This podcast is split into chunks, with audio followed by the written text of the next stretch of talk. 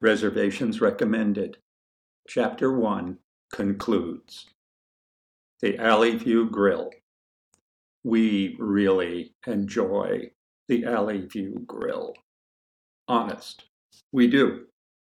Whenever we get a late night craving for goat cheese pizza or a veal and pancetta burger with some tomato coulis, it's almost the first place that comes to mind.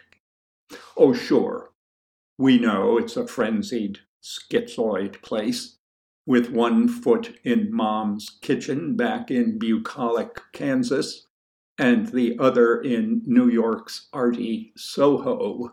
But what the heck? We're probably a little skitsy ourselves. The decor, ah, the decor.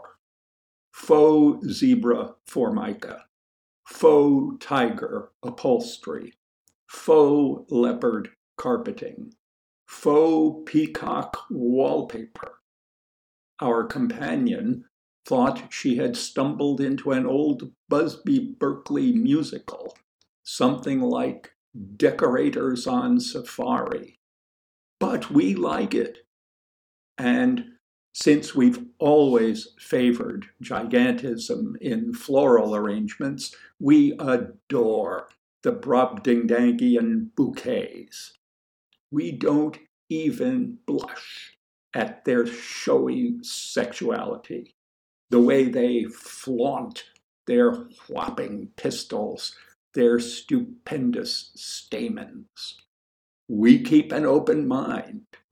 We tolerate lubricious vegetation in all its bizarre varieties. We don't even blink at the gigantic buds of shell ginger, which seem to us so very like the spent and drooping members of enormous armadillos. In a way, the Alley View Grill is a mom and pop eatery brought up to date. The decor is Dada Deco, and the food is Nouvelle Mom, a type that we have begun to see more and more in cutting edge restaurants. Restaurateurs seem to be savoring anew their memories of mom's kitchen. Suddenly, they're nostalgic for the food they ate before they came to the city, learned to speak another language, began ridiculing their parents, and tried to hide their small town naivete. They don't serve up their nostalgia straight, of course. It's seasoned with the sophistication they've acquired away from home. So every remembered dish must be treated with face saving contempt. Each is made the butt of an elegant and sometimes quite delicious joke. So, the Alley View Grill offers Dad's favorite grilled sirloin, but it's smothered in nasturtiums, not the onions that Dad preferred. It arrives looking like a ritual sacrifice to Kong grilled thigh of virgin, perhaps. There's grilled pork tenderloin, too, but it's served rare, flouting everything mom said about pork.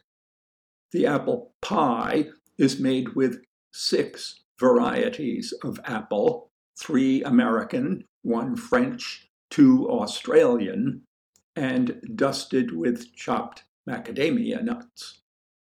There is even a burger, but it is the aforementioned veal and pancetta burger with tomato coulis, about which mom and dad knew from nothing, we bet.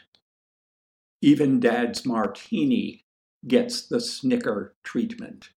It's just a frozen ginsicle, minus the touch of vermouth that would elevate it from an anesthetic to Nick and Nora's favorite tipple.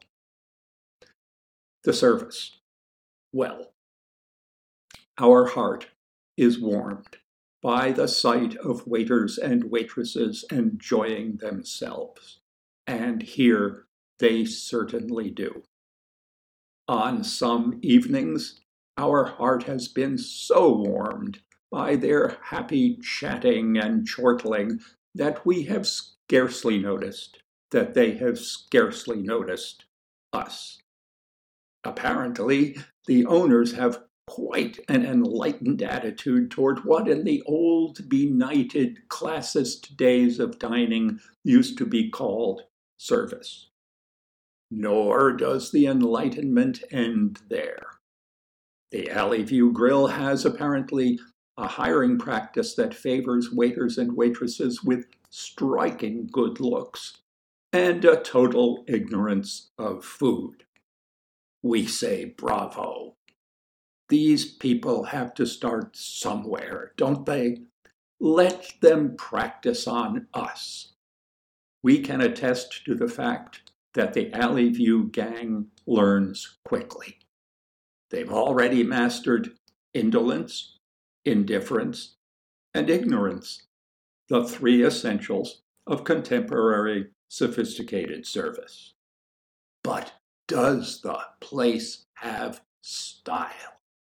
The waiters mispronounce the names of the foods with impressive panache, and the menu misspells them in handsome Deco revival type the golden tressed fellow who will tell you when you phone for a reservation on a Friday or Saturday that he can't possibly fit you in for four weeks. We'll be speaking to you over an old black telephone straight out of an uncolorized film noir.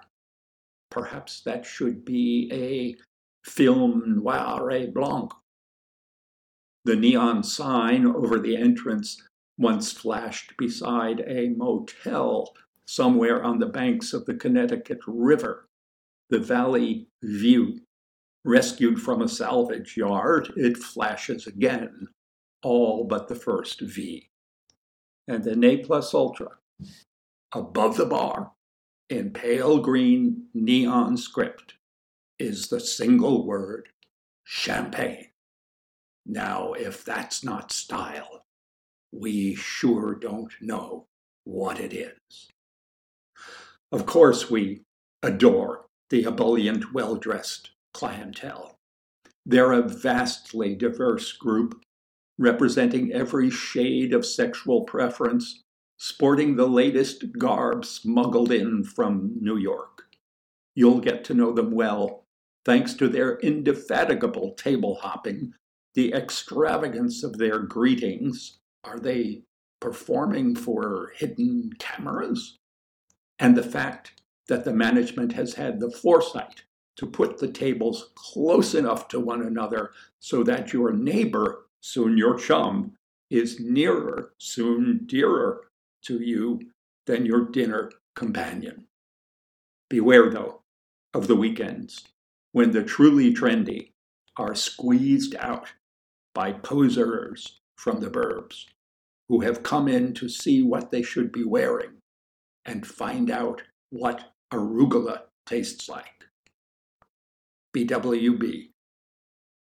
The Alley View Grill, 221 Rear Bartleby Street, 555 6100. American Express, Visa, MasterCard, no checks. Handicapped, handicapped restrooms. Lunch 12 to 3, Tuesday through Saturday. Brunch, 12 to 3, Sunday. Dinner, 6 to 11, Tuesday through Sunday. Reservations recommended weekdays, a must weekends.